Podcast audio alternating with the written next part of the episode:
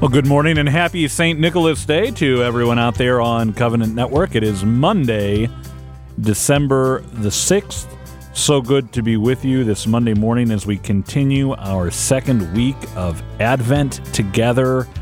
It is a, it's just a great time of year. I love it. Although it is a little bit blustery out today, a little bit blustery. Let's pray our morning offering together, and then let's continue to pray our, our Christmas anticipation prayer uh, as part of our morning offering going forward. And, of course, we have our novena prayers to the Immaculate Conception as well that we uh, we need to keep praying as um, we go throughout the day today. And so we pray in the name of the Father and of the Son and of the Holy Spirit. Amen. O Jesus, through the Immaculate Heart of Mary, I offer you my prayers, works, joys, and sufferings of this day for all the intentions of your Sacred Heart in union with the holy sacrifice of the Mass throughout the world, in reparation for my sins, for the intentions of all my relatives and friends, and in particular for the intentions of the Holy Father. Amen. Our Novena Prayers, Day eight. O God, who by the Immaculate Conception of the Blessed Virgin Mary did prepare a worthy dwelling place for your Son, we beseech you that, as by the foreseen death of this your Son you did preserve her from all stain, so too you would permit us, purified through her intercession, to come unto you through the same Lord Jesus Christ, your Son, who lives and reigns with you in the unity of the Holy Spirit, God, world without end. Amen. O most gracious Virgin Mary, beloved Mother of Jesus Christ, our Redeemer, intercede with him for us, that we may be granted the favor which we petition for so earnestly in this novena. O Mother of the Word incarnate, we feel animated with confidence that your prayers on our behalf will be graciously heard before the throne of God. O glorious Mother of God, in memory of your joyous Immaculate Conception, hear our prayers and obtain for us our petitions. O Mary of the Immaculate Conception, Mother of Christ, you had influence with your divine Son while upon this earth. You have the same influence now in heaven. Pray for us and obtain for us from him the granting of our petition, if it be the divine will. And our Christmas antici- anticipation prayer. Hail and blessed be the hour and moment in which the Son of God was born of the most pure Virgin Mary at midnight in Bethlehem, in the piercing cold. In that hour vouchsafe, I beseech thee, O my God, to hear my prayer and grant my desires, through the merits of our Savior, Jesus Christ, and of his Blessed Mother. Amen. We dedicate all of our thoughts, words, and actions to the greater glory of God, in the name of the Father, and of the Son, and of the Holy Spirit. Amen. What a beautiful prayer that is, I, I, that Christmas anticipation prayer. Now, we, we mentioned that last week. We haven't had a chance to really dive into it, so I just want to spend a minute here. This is commonly known as the uh, Saint Andrew Christmas Anticipation Prayer.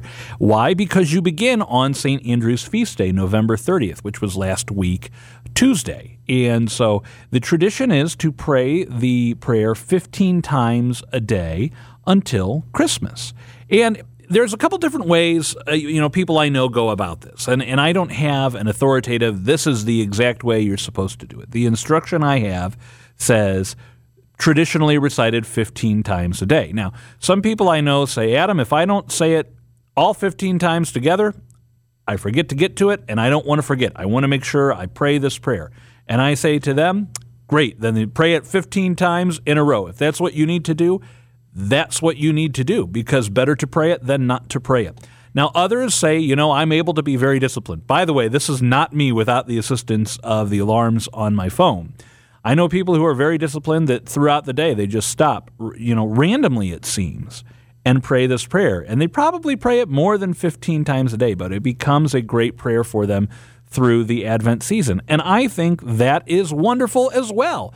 Then there are people like me that we set alarms on our phone and fifteen times a day. And, you know, I, I like to pray it at the start of the hour. It's a good way to remember. I'm usually up for about eighteen hours a day. Sometimes it's only sixteen, but always a minimum of fifteen. And just begin every hour with this prayer. I mean, we've talked about this before, the, the exhortation from Saint Paul, pray always without ceasing. Well, how do you do that? Well, with these ejaculatory prayers throughout the day. It's a great way to pray always without ceasing. So a couple of different ideas here. You know, if you're worried that you're going to forget, then by all means, Pray it fifteen times in a row. Have it accomplished. But don't let that be the end. Then maybe pray it other times throughout the day. You know, if you if you sit down and you pray it fifteen times in a row, perhaps also when you eat your meals and you're getting ready to say your grace before meals or, or your Thanksgiving after meals, pray this prayer then. When you get up to do your morning prayers, pray this prayer. When you do your bedtime prayers, pray this prayer. If you do the midday examen, pray this prayer. It's a great prayer to pray throughout the season of Advent, and it really helps keep our minds focused on the main thing. And what is the main thing? The coming of our Lord and the Incarnation that we celebrate each and every year, that without the Incarnation we couldn't have the Passion, Death, and Resurrection, and how wonderful it is that God would come to be with us as one of us. And, it, you know, in the midst of all the garland and the sweaters and the, uh, the, the well, we, I won't go into the songs that you hear on the radio, um, or in the car and all of that. But in the midst of all of the secular Christmas, Christmas, Christmas that has nothing to do with the birth of our Lord, this is a great way to stay focused. Today is the feast of Saint Nicholas. He was a bishop. Lots of fun stories we could tell about him. Uh, but I will just say this. We're pleased that on this day that we celebrate a bishop, we're going to have another bishop with us on the show. Archbishop Mitchell Rozanski is going to be with us later on today. We head on the road over to the Rigali Center, where we were able to sit down with him recently to talk about the season of Advent and the season of Christmas. Also this week, it's a big week. Uh, Wednesday is the Solemnity of the Immaculate Conception of the Blessed Virgin Mary, and I'd like to dedicate a, a large portion of this week's show, um, shows plural, to the Blessed Mother. Now, I want to tell you a story. A few weeks ago, I was invited to a V I P shopping event, which, you know, it's not hard to get invited to some of these things. If you shop at a store, you know, maybe twice in a year, all of a sudden you're a V I P. And while I was there, I sat down, and it wasn't until a few days later I realized this was the moment. My rosary that I, I keep in my pocket, keep in my pocket at all times, at all times, fell out of my pocket. It's in a little black case, and I couldn't find it. And I retraced my steps, and that's where I determined I lost it. And unfortunately, it, it's gone. I don't know what happened to it. New one's on the way. It, it cannot get here soon enough. I've got some wonderful, lovely rosaries, but it's, there's something about that rosary, the way it, it felt in my hands as I prayed it. I, I just I feel lost without it. I feel as if a, a large part of me is missing without that rosary in my pocket each and every day. And one of the things I love about that rosary is it has the Miraculous Medal on it. And it's one of those things that I, you know, I've gone a couple of times to read about the Miraculous Medal. I've read about the shrine in Perryville. I need to go down there and, and make a pilgrimage to the shrine. Um, but I always, you know, if you put me on the spot and say, Adam, tell me about the Miraculous Medal, I'm going to get flustered and I'm going to say, well, it, it has something to do with uh, the Blessed Mother and it's miraculous. And uh, I don't want to fake my way through things. So today on the show, we're also going to learn a little bit about the Miraculous Medal.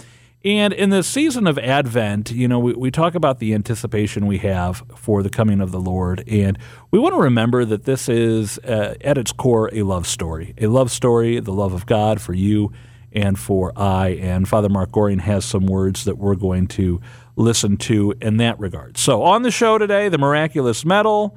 We'll be talking about the love story in the season of Advent. We'll be hearing from Archbishop Rozanski about Advent and the season of Christmas and some of the lessons he hopes that we uh, we take into our hearts this season.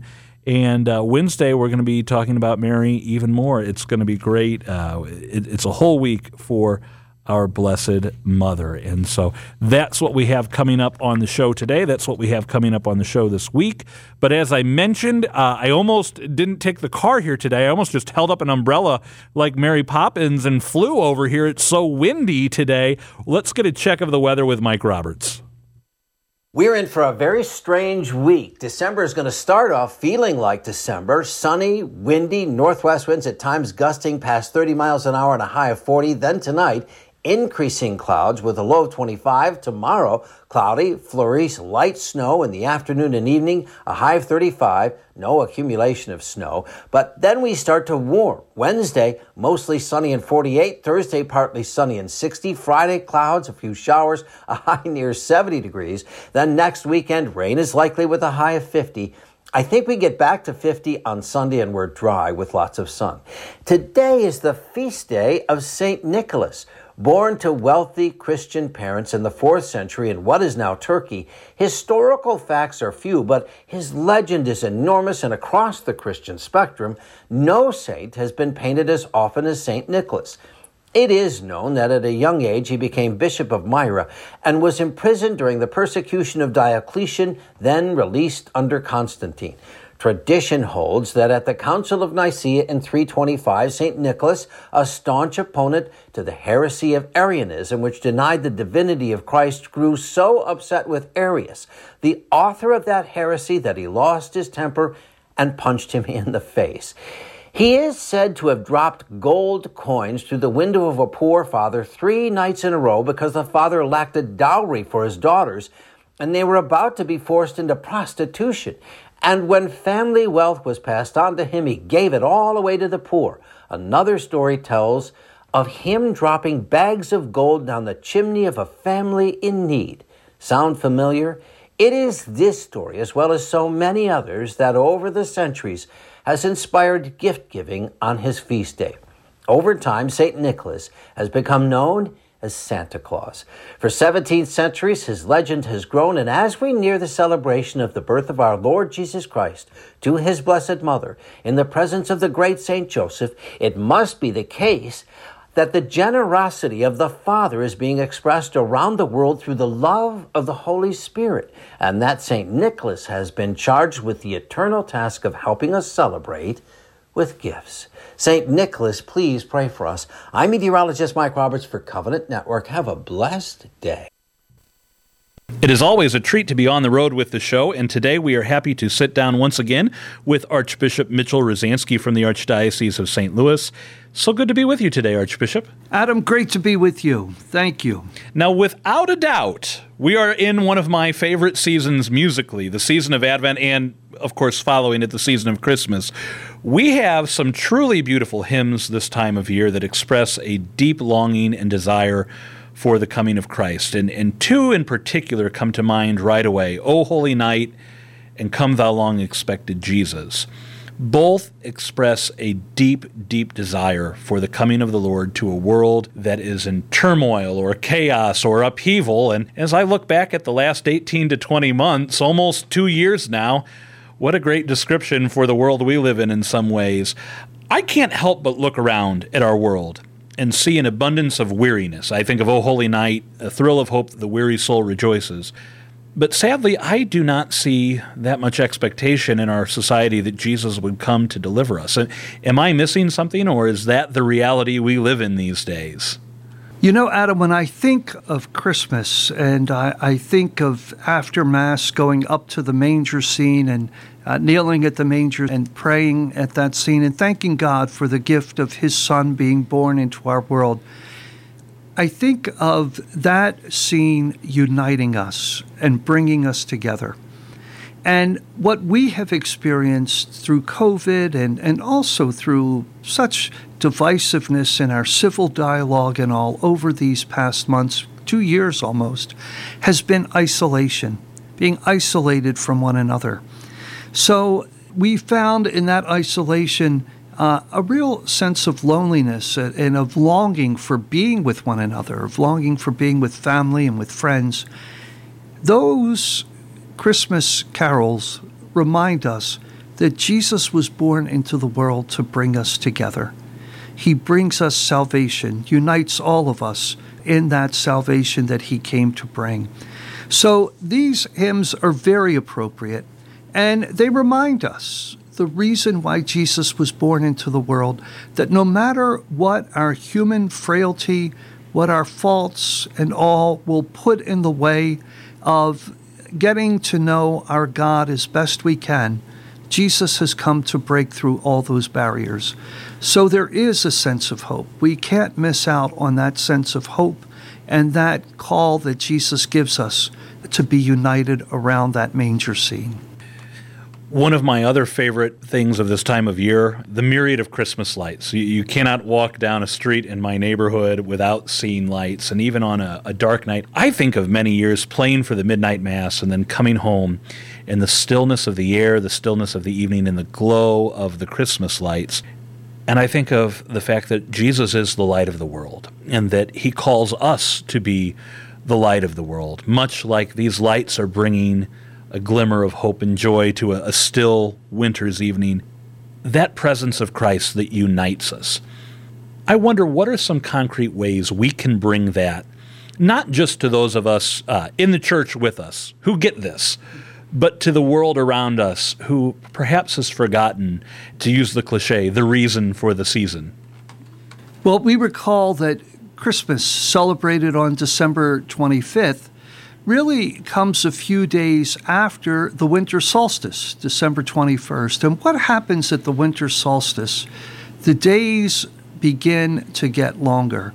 The sun begins to be in our world uh, a little longer each day.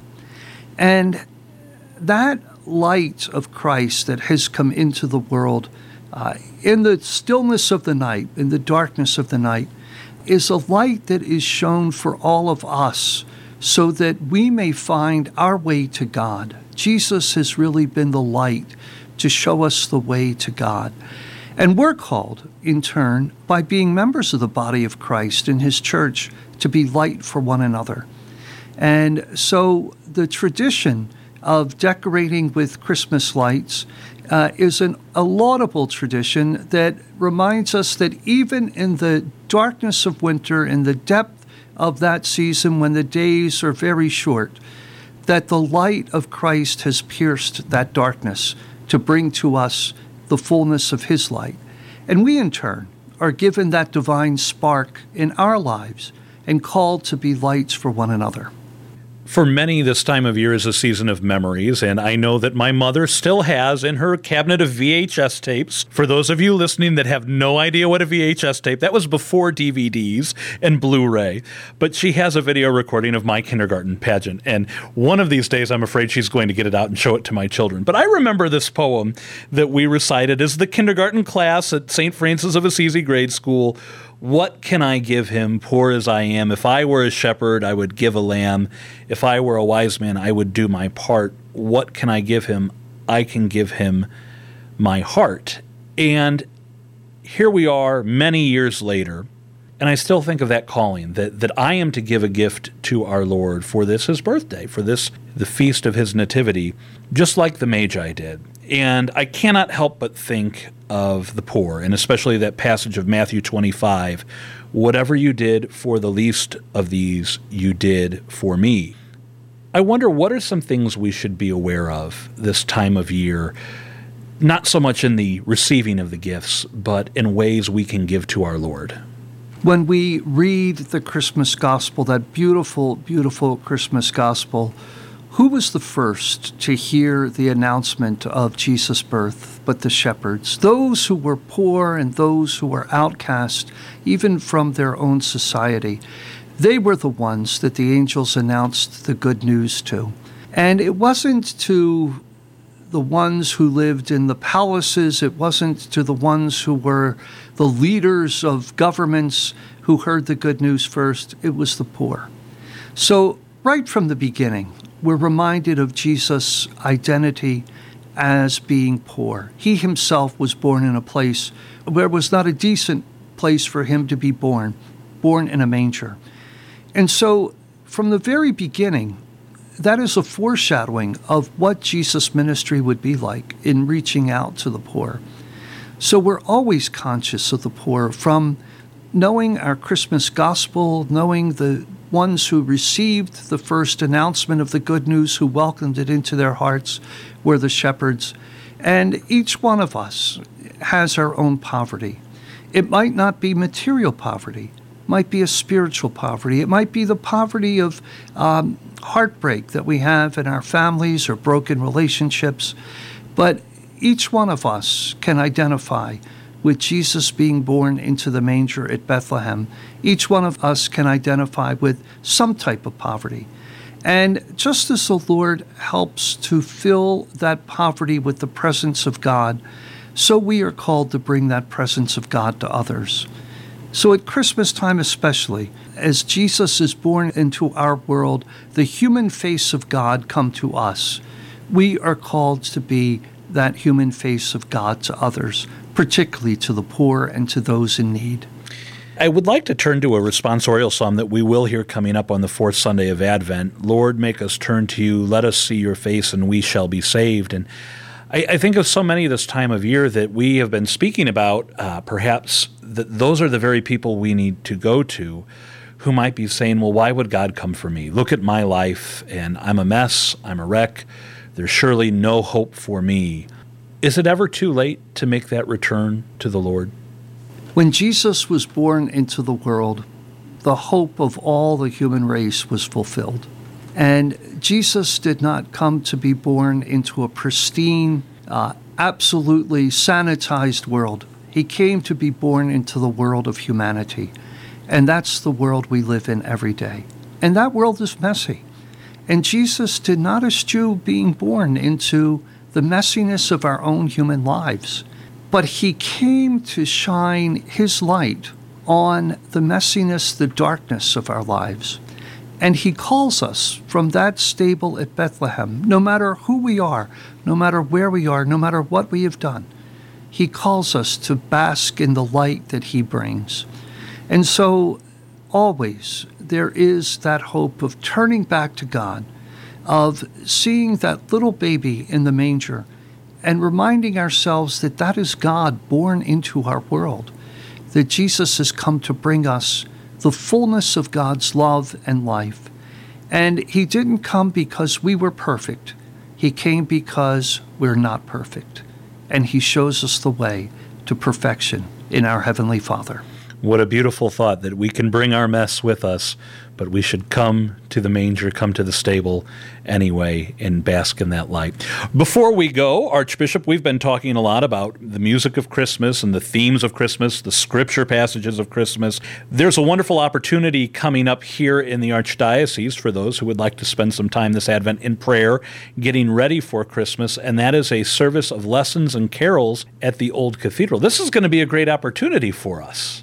You know, Adam, when I think of our Christmas season, and it's become so much of a rush for all of us in preparing and all for, for the celebrations, this is one way to come together in the true spirit of Christmas, to meditate on the great salvation, the story of salvation that comes to us through our scripture readings and through the singing of carols. And many people have uh, stated to me that when they attend lessons and carols, they can put aside all of the rush and all that goes on and truly be quiet and be in the presence of the Lord and really ponder what Christmas is all about. So we have this opportunity that will take place on Sunday afternoon, December the twelfth at three p.m., It will be at our Old Cathedral, the Basilica of Saint Louis, King of France, right near the famous Saint Louis Arch.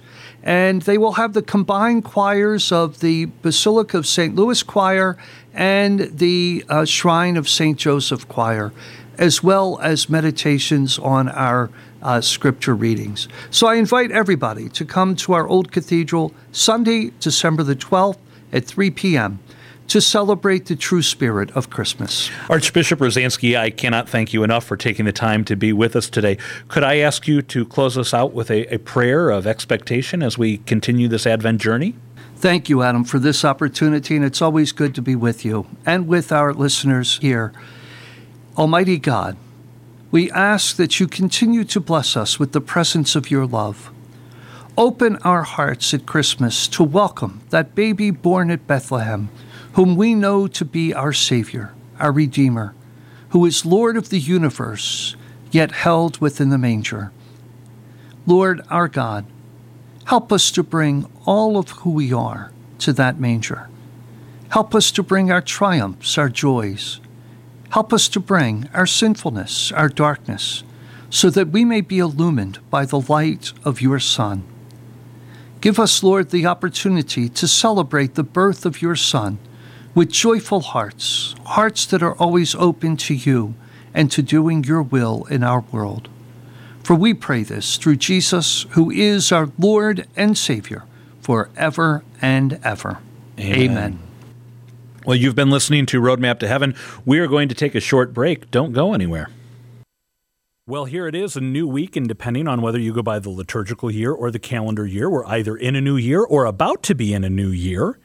Either way, I think I could use some encouragement. Luckily, Patty Schneier's here with us today. Patty, so good to see you again. Well, happy Advent, everyone. And we are right in the middle of Advent for this year, and we it's time for us to take stock, as we do in our calendar year, of maybe making some New Year's resolutions. And so I like to have spiritual resolutions every year in Advent, and I try to make resolutions just as I would on January first for my physical life or anything else that's going on in the world.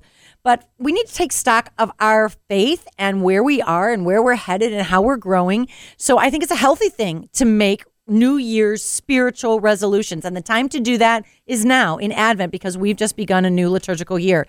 So today's Daily Dose of Encouragement, and all this week, we're going to just, I'm just going to throw out some ideas for you to ponder, to consider. Perhaps you might want to incorporate this as one of your spiritual resolutions. So the first one for today, maybe your New Year's resolution can be to go on a retreat sometime during this liturgical year. If you've never been on a retreat, I highly recommend it. Of course, in many parishes, there's Acts Retreats, Cursillo Retreats. Here in Saint Louis, we have the White House Retreat Center if you want to go on a silent retreat.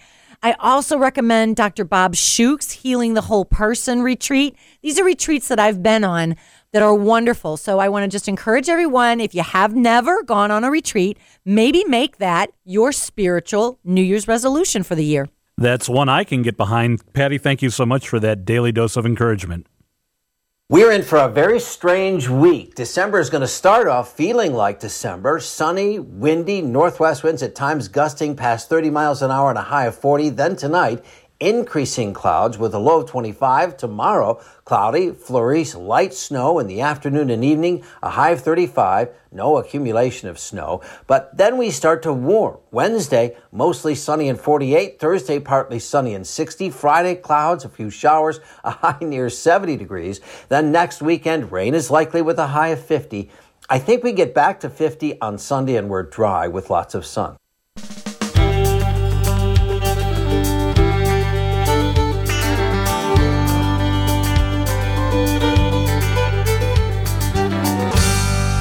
I don't know about you, but I could just sit back and listen to beautiful songs about the Blessed Mother all day today. But we have some work to accomplish. So we are now in week two of Advent. Don't forget to light that second candle on your Advent wreath each evening. In fact, I just made sure our second candle here at the studio was attended to this morning, and it was a great time around the family dinner table this past uh, Saturday evening. We light ours on Saturday evening because we. I figure once the first Vespers is prayed, it's, you know, liturgically it's the second Sunday of Advent, even if it's only Saturday evening. So that's when we start lighting our candle. And uh, it, it works out that this year we're letting the children light them in age order from youngest to oldest. They figured that out on their own. I just started picking random kids and said, here, light this candle. So, you know, now it's it's set. They said, Dad, this is how we're doing it because this is the order, and you set the order, and we have to go forward from there.